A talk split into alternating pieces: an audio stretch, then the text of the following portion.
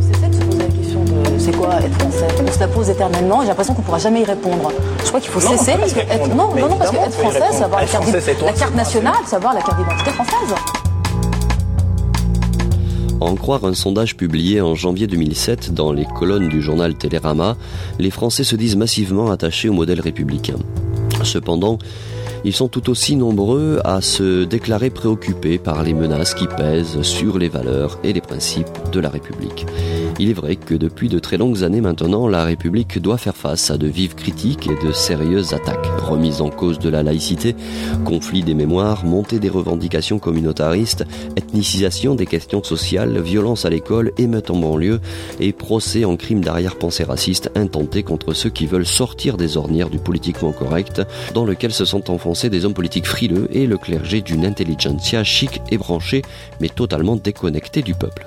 Nous le savons, l'idéologie victimaire ainsi que le relativisme dogmatique de ces dernières années ne font pas bon ménage avec l'exigence parfois sourcilleuse de la République. Et tout ceci ne peut que renforcer une angoisse collective considérée par les uns ou par les autres à tort ou à raison comme l'expression d'une crise identitaire. Alors, alors que faire? Doit-on abdiquer face à ceux qui prétendent que le modèle républicain est la cause de tous nos maux?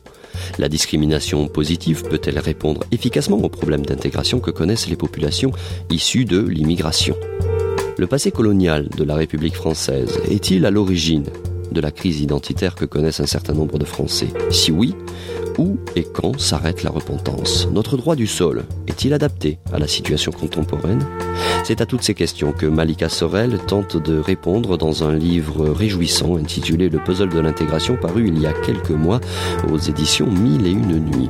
Malika Sorel est issue de l'immigration euh, maghrébine et elle se livre ici à un réquisitoire efficace contre des idées fausses mais communément admises comme celle qui fait du modèle républicain le bouc émissaire euh, responsable de toutes les difficultés que rencontre la société française contemporaine, je vous propose d'écouter tout de suite Malika Sorel.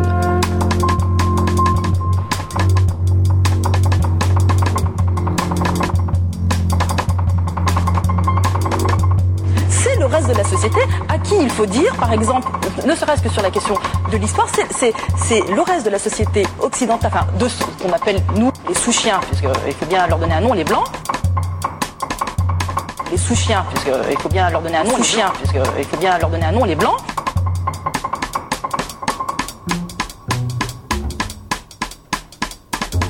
Je, je dirais que c'est euh, assez euh, récurrent, c'est-à-dire que quand on réussit pas, euh, on, on, on, fait porter la responsabilité aux outils dont on dispose. Alors le modèle républicain, c'est pour moi le, le, plus noble des outils. Et euh, je dirais ce que j'ai coutume de dire, c'est-à-dire qu'un mauvais ouvrier, point de pas de bon outil. Et là, c'est le cas. Pour moi, le modèle d'intégration n'a pas échoué, il a tout simplement pas été appliqué. Et, et la responsabilité en incombe prioritairement notre classe politique. L'État a failli. Euh, en renonçant à appliquer les exigences du respect du pacte républicain, l'État a failli. Vous consacrez euh, une large partie euh, de votre premier chapitre à la victimisation, mais avant de parler de la victimisation, j'aimerais que l'on dise deux mots de la culpabilisation. Pascal Bruckner, dans son livre Le sanglot de l'homme blanc, expliquait il y a de cela quelques années que les Européens euh, sont élevés dans la haine d'eux-mêmes et dans la certitude qu'au sein de leur culture, un mal essentiel euh, exigerait euh, pénitence un mal qui tient en quelques mots la colonisation, l'impérialisme, l'esclavage et j'en passe. Alors, n'y a-t-il pas malgré tout, je sais que, que, que, que vous êtes sensible à, à, à, ce que dit Pascal Bruckner sur la, sur la repentance, mais n'y a-t-il pas quand même quelques raisons historiques et politiques pour que la France euh, se sentent responsables de la situation que, que, connaissent les pays anciennement colonisés et se sont aussi redevables envers les populations qui cherchent à fuir ces mêmes pays aujourd'hui et qui, et qui retrouvent en France une stabilité oui, alors ce serait bien s'il retrouvait une stabilité en France, n'est absolument pas le cas. En tout cas, il la cherche. il la cherche, bien entendu, et c'est tout à fait euh, naturel et humain, puisqu'il fuit une misère et parfois même euh, ils essaient de venir en France pour rester tout simplement en vie. Euh, non, ils ne trouvent pas une stabilité, puisqu'aussitôt arrivés sur le territoire français, ils sont soumis à des, des tensions identitaires extrêmement importantes, parce qu'ils sont en porte-à-faux par rapport à une identité française qu'on essaie de leur imposer, et on parlera tout à l'heure du, du, problème considérable que cause le droit du sol, qui pour moi est vraiment une nouvelle forme de colonisation, et, j'ose le dire parce que j'ai vu quels étaient les, stigmates de ce, de ce droit du sol sur le terrain. Donc par rapport au passé colonial de la France euh, et puis la responsabilité de la France. Il faut vraiment que, que les Français se documentent. Ces pays qui ont été colonisés avaient une histoire bien avant la France. Euh, ils n'ont pas existé quand la France est arrivée sur leur territoire et ils ont eu une histoire bien après la France. Donc on ne peut pas non plus dire que la France est responsable de tous les maux de la terre. Ce serait vraiment euh, penser que les Français sont omnipotents, ce qui n'est absolument pas le cas. Donc euh, moi j'ai vécu dans, dans, dans, pays, un pays du Maghreb, et c'est vrai que c'est un pays extrêmement riche. Et d'ailleurs ils ont tous des, que ce soit une richesse liée au pétrole ou une richesse liée au tourisme, aux minéraux, ils avaient de quoi euh, s'en sortir. Ils ont été aidés par la France après la décolonisation. Donc je pense que c'est vraiment faire un mauvais procès. Et puis je veux, je veux donner un exemple aux Français pour euh, les aider à réfléchir euh, davantage, pour essayer de ne plus se faire emprisonner aussi facilement dans, ces théories qui les culpabilisent et qui sont extrêmement contre-productives. Euh, c'est qu'un pays comme le Canada ou l'Australie, qui n'ont absolument pas le même passé euh, colonial que la France, connaît les mêmes difficultés liées à la non-intégration des, mêmes flux de migration d'ailleurs. Donc si la raison principale de l'échec de l'intégration était liée au, passé de la France, je, on ne voit vraiment pas pourquoi le Canada, pourquoi le Danemark. Le Danemark rencontre d'énormes difficultés pourquoi il connaîtrait les mêmes difficultés que, que connaît la France et même même pire, puisqu'il y a une étude américaine euh, qui a conclu que finalement le modèle d'intégration français était le moins pire de tous, dans la mesure où il donnait les meilleurs résultats que les modèles euh, germaniques ou anglo-saxons. En tête du cortège, ces hommes rappellent le sort indigne réservé aux Africains réduits en esclavage. Ils font ensuite acte de repentance. Nous exprimons notre profond chagrin. Nous sommes désolés. Nous présentons toutes nos excuses, pas seulement au nom de l'Église d'Angleterre, mais au nom de tous les chrétiens qui furent complices de ce. Les Européens sont, plus que tout autre peuple et plus que toute autre culture, entraînés à l'autocritique. La pénitence est une maladie d'autocritique. C'est un excès d'autocritique qui débouche sur le défaitisme et la haine de soi. Alors, je, je précise, rien n'est plus euh, rien n'est meilleur que de se critiquer quand on a commis une faute, un crime, un meurtre de masse. Le pire serait de se taire.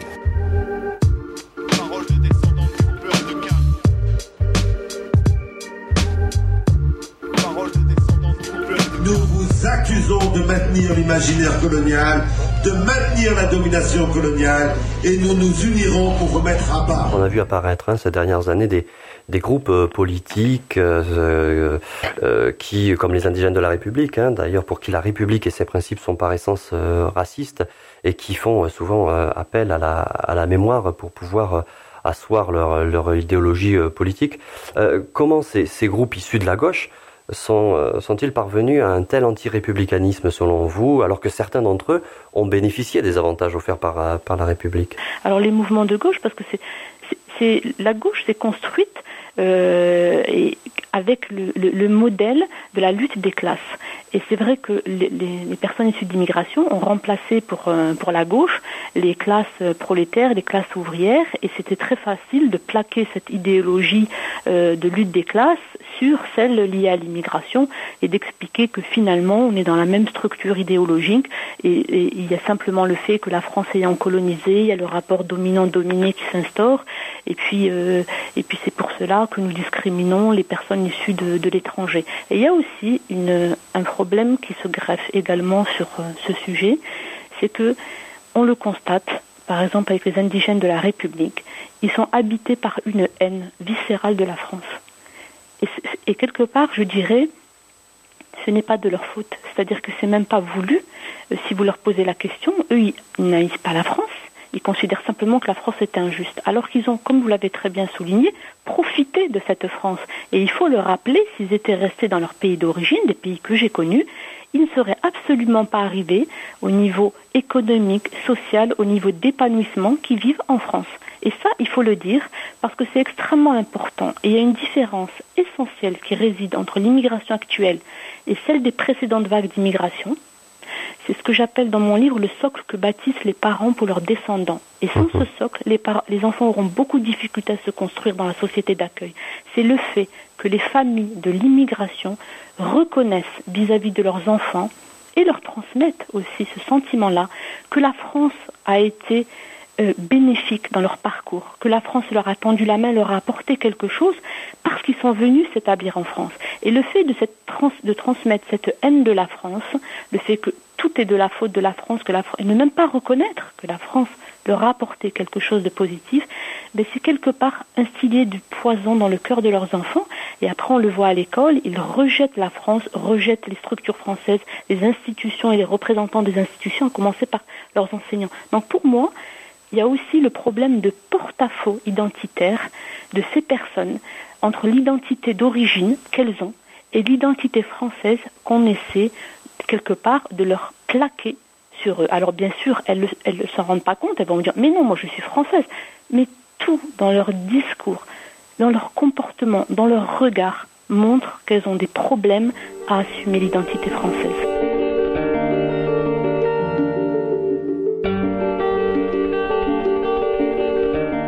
Je me demande pourquoi c'est toujours les Arabes qui, euh, sont en train de, se manifester euh, en, portant des slogans de démocratie alors qu'il n'y a aucun pays arabe qui peut se vanter d'avoir une démocratie. On ne sait même pas c'est quoi la démocratie. On n'a jamais vécu, même pour une petite période, la démocratie. Moi, je suis par exemple athée.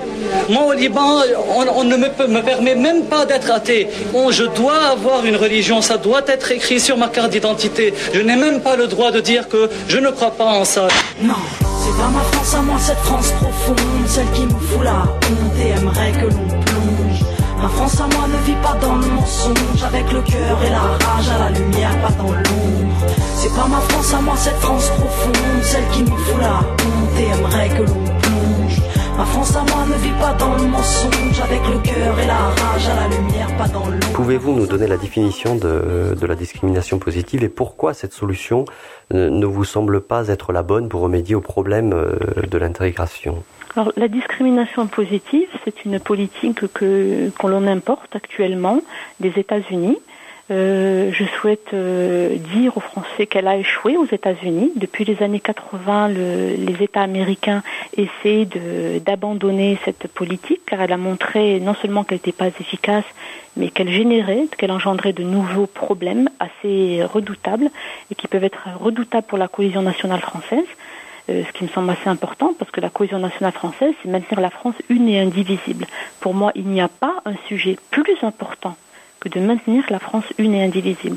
Donc la discrimination positive, c'est une politique qui consiste à subdiviser, à saucissonner le corps social en, structures, en strates, et, à chacune de ces, strates attribuer certains privilèges, c'est-à-dire à celles qui ont des difficultés. Donc par exemple, on va identifier ce qu'on appelle des minorités ethniques, raciales ou minorités visibles, et on va décider de, les aider de manière artificielle à obtenir euh, des, des, entrées dans les universités, des emplois.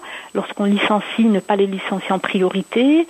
Euh, voilà, c'est le fait finalement de, de restaurer ce qu'on appelait à une époque en France les privilèges liés à la naissance.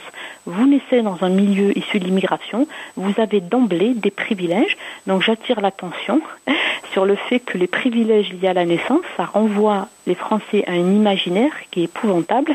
Ils ont fait une révolution pour les abolir et euh, il ne faut pas sous-estimer le fait que de réintroduire des privilèges comme ceci, euh, ça peut être lourd de conséquences.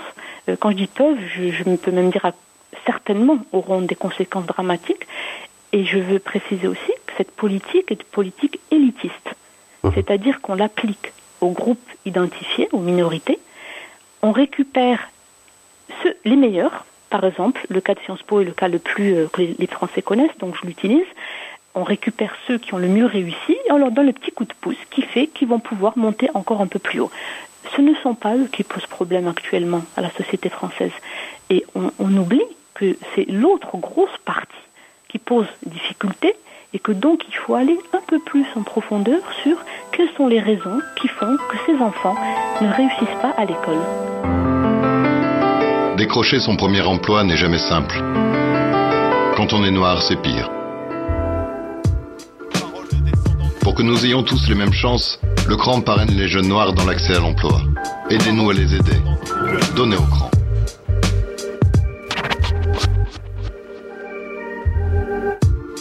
Nous, nous souhaitons que l'on connaisse euh, qu'il y ait des statistiques que nous appelons statistiques de la diversité. Nous n'appelons pas ça, ça euh, statistiques ethniques parce élégant, mais c'est la même chose. de mesurer des Mais non, mais ethnies. attendez. Non, non, c'est un ah, point très vous- important. ah, Vous, me posez une question, donc Oui, mais laissez-moi justement. quand même aller un, un petit peu au bout de mon raisonnement. Je, je trouve que vous n'êtes pas cohérente parce que revendiquer par exemple des diversités statistiques, c'est des statistiques techniques. Ça veut dire qu'on va recenser les gens en France selon la couleur de leur peau. J'estime que c'est un- une régression absolument abominable.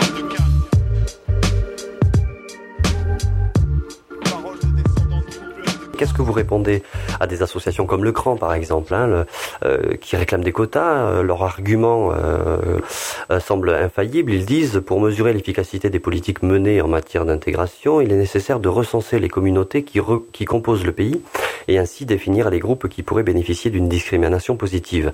Alors, le recensement de la population française par catégorie raciale, ethnique ou religieuse euh, leur semble être euh, la bonne solution, et notamment pour mesurer de l'efficacité des politiques. Qu'est-ce que vous répondez à ça? Mettre en place des quotas, mettre en place des comptages ethniques qui font que de manière déterministe, vous naissez dans une communauté, vous y appartenez jusqu'à votre mort, c'est le contraire de la définition de la liberté. Ça veut dire- inscrit dans oui. le triptyque. Donc, on donne quelque part encore plus de pouvoir au groupe pour qu'il renforce son ascendant sur les individus et les empêche de s'insérer et encore plus de s'intégrer. Alors ce qui est bien, c'est que vous vous projetez aussi dans l'avenir et que vous posez la question, comment pourrait-on arrêter la discrimination positive en faveur d'un groupe à partir du moment où il n'en aurait plus besoin, euh, puisque c'est un privilège qu'on lui a accordé, et on sait très bien que quand on, on enlève un privilège à des gens à qui on l'a accordé, ça devient tout de suite très difficile et très conflictuel. Bien sûr, et d'ailleurs, c'est pour ça aussi que les États-Unis, à part six États qui ont réussi après de longues batailles judiciaires à sortir de la discrimination positive, ils n'y parviennent pas, puisque les élus sont soumis aux pressions des communautés lors des votes, lors des élections, et donc à chaque fois, il y a un recul sur cette question. C'est une évidence qu'en donnant un privilège, les- pourquoi voudrez-vous que des gens disent moi mon enfant va rentrer dans telle université sans difficulté, je ne vais pas y renoncer. Donc au lieu de- de- de- d'aider les gens à s'affirmer, euh, insérer ou, et même intégrer, c'est-à-dire devenir français, pour moi intégrer c'est devenir français, on donne matière aux gens à se revendiquer une appartenance autre qu'à la communauté française. Comment voulez-vous que les gens aient envie d'affronter le parcours d'intégration qui, je vous l'assure, n'est pas forcément une partie de plaisir parce qu'il y a beaucoup de difficultés. Ce n'est pas quelque chose qui se fait facilement parce qu'on vous met des bâtons dans les roues et pas forcément du côté de la France. Comment voulez-vous que ces gens puisent en eux les réserves intellectuelles, psychologiques, philosophiques pour pouvoir s'intégrer si en restant membre d'une autre communauté que celle française. Je veux le dire, parce que quand on se sent français, on est français. Je crois qu'il faut cesser de se poser la question de c'est quoi être français? On se la pose éternellement, j'ai l'impression qu'on ne pourra jamais y répondre. Je crois qu'il faut Non, cesser parce que être, non, non, non, parce que être français, c'est avoir la carte, Être français, c'est toi, la carte c'est moi, nationale, c'est avoir la carte d'identité française. C'est le reste de la société qu'il faut éduquer. C'est le reste de la société à qui il faut dire, par exemple, ne serait-ce que sur la question de l'histoire, c'est- c'est c'est le reste de la société occidentale, enfin de ce qu'on appelle nous les sous-chiens, puisqu'il faut bien leur donner un nom, les blancs, euh, à qui il faut inculquer l'histoire de, de, de, de l'esclavage. L'assimilation, telle qu'elle a été, pas forcément telle qu'elle a été définie par les sociologues, mais telle qu'elle a été interprétée, donc ça a aussi son importance, c'était qu'une euh, une personne qui arrivait dans un nouveau groupe oubliait, devenait amnésique, oubliait tout ce qui lui avait été transmis. Moi je dis ça ne correspond à aucune réalité. Et c'est valable, pas simplement dans le sujet de l'intégration, mais quand vous arrivez et vous voulez intégrer n'importe quel groupe ou structure, vous y arrivez en étant vous-même. Et, vous-même, ça veut dire que vous êtes le produit de tout ce que vous avez reçu en héritage, en culture. Donc quand on arrive sur un territoire, on ne devient pas amnésique. Mais par contre, on va acquérir petit à petit, par le biais du contact avec la société d'accueil, par le biais de l'école, l'école joue un- rôle formidable, on va acquérir tous les éléments de la culture du pays d'accueil, de l'organisation aussi pays d'accueil, qui fait que petit à petit, vous serez en mesure de vivre de manière tout à fait sereine avec les, mêmes définitions de, de comportement que la société attend de tout ce qui évolue sur le territoire français ou le territoire canadien ou, hollandais, etc. Donc pour moi, ça, ça correspond à l'insertion. Vous arrivez, vous devez vous approprier des éléments de vie, tout ce qui va vous permettre d'évoluer dans cette euh, société d'accueil qui, je le rappelle, n'a aucune raison euh, de posséder les mêmes euh, manières de vivre, de se comporter que votre société d'origine. Et je dirais même que dans la mesure où c'est basé sur la culture, plus vous, avez, vous venez d'une culture qui a un socle de valeurs, de fondamentaux, qui sont éloignés de celle de la structure de la société d'accueil, et plus vous aurez à acquérir un certain nombre de ce que j'appelle les compétences comportementales. Donc nous sommes dans la situation de l'insertion que vit chaque migrant qui arrive dans, sur une terre d'accueil. Et, l'intégration, ça correspond à toute autre chose. L'intégration dans la communauté nationale, c'est de dire qu'à un moment donné, euh, l'étranger qui arrive va se sentir partie intégrante du peuple du pays qu'il a accueilli. C'est-à-dire qu'il ne fait plus partie du peuple, par exemple, marocain, mais il fait partie du peuple français et quelque part, il ressent et il est porteur de cette mission de transmettre cette identité-là, cette, cette appartenance, sentiment d'appartenance euh, au peuple d'accueil à ses propres enfants. Donc il ne va pas leur transmettre, par exemple, euh, tu es arabe, il va lui transmettre tu es français. Et c'est là qu'on voit actuellement, il y a vraiment une méprise parce qu'on confond le tout. On demande aux personnes qui arrivent, du jour au lendemain, leurs enfants naissent sur le territoire français, ils sont français. Eh bien non, je regrette, ces gens ne sont pas français. On ne devient pas français en naissant sur le sol français de la même manière qu'un petit de français de souche ne naîtra pas chinois en naissant sur le territoire de la Chine. C'est beaucoup plus complexe que cela et moi j'estime que nous devons respecter les identités des uns et des autres. Le problème n'est pas le fait que les gens soient d'origine arabe. Le problème, c'est que les gens arrivent dans un pays et qu'on leur dise, euh, c'est presque une opération du Saint-Esprit, vous naissez sur tel territoire, vous avez l'identité. Ben, on, assiste à ce qui se passe, ce qui s'est passé en 2005, c'est-à-dire une, énergie considérable déployée pour tout renverser sur son passage, avec des jeunes qui disent je ne suis pas français, je suis arabe, je suis malien, je suis ci. Et puis en face, un pouvoir, des gens qui sont sourds, aveugles, et qui disent mais si, tu es français. Voilà, c'était une interview de Malika Sorel datant de 2007 à l'occasion de la sortie de son livre Le Puzzle 2, l'intégration, un livre que vous euh, pouvez toujours retrouver aux éditions Mille et une nuits. Euh, vous pouvez également visiter euh, de temps à autre le blog de Malika Sorel. Elle tient un journal quotidien sur la politique d'immigration et la politique d'intégration en France.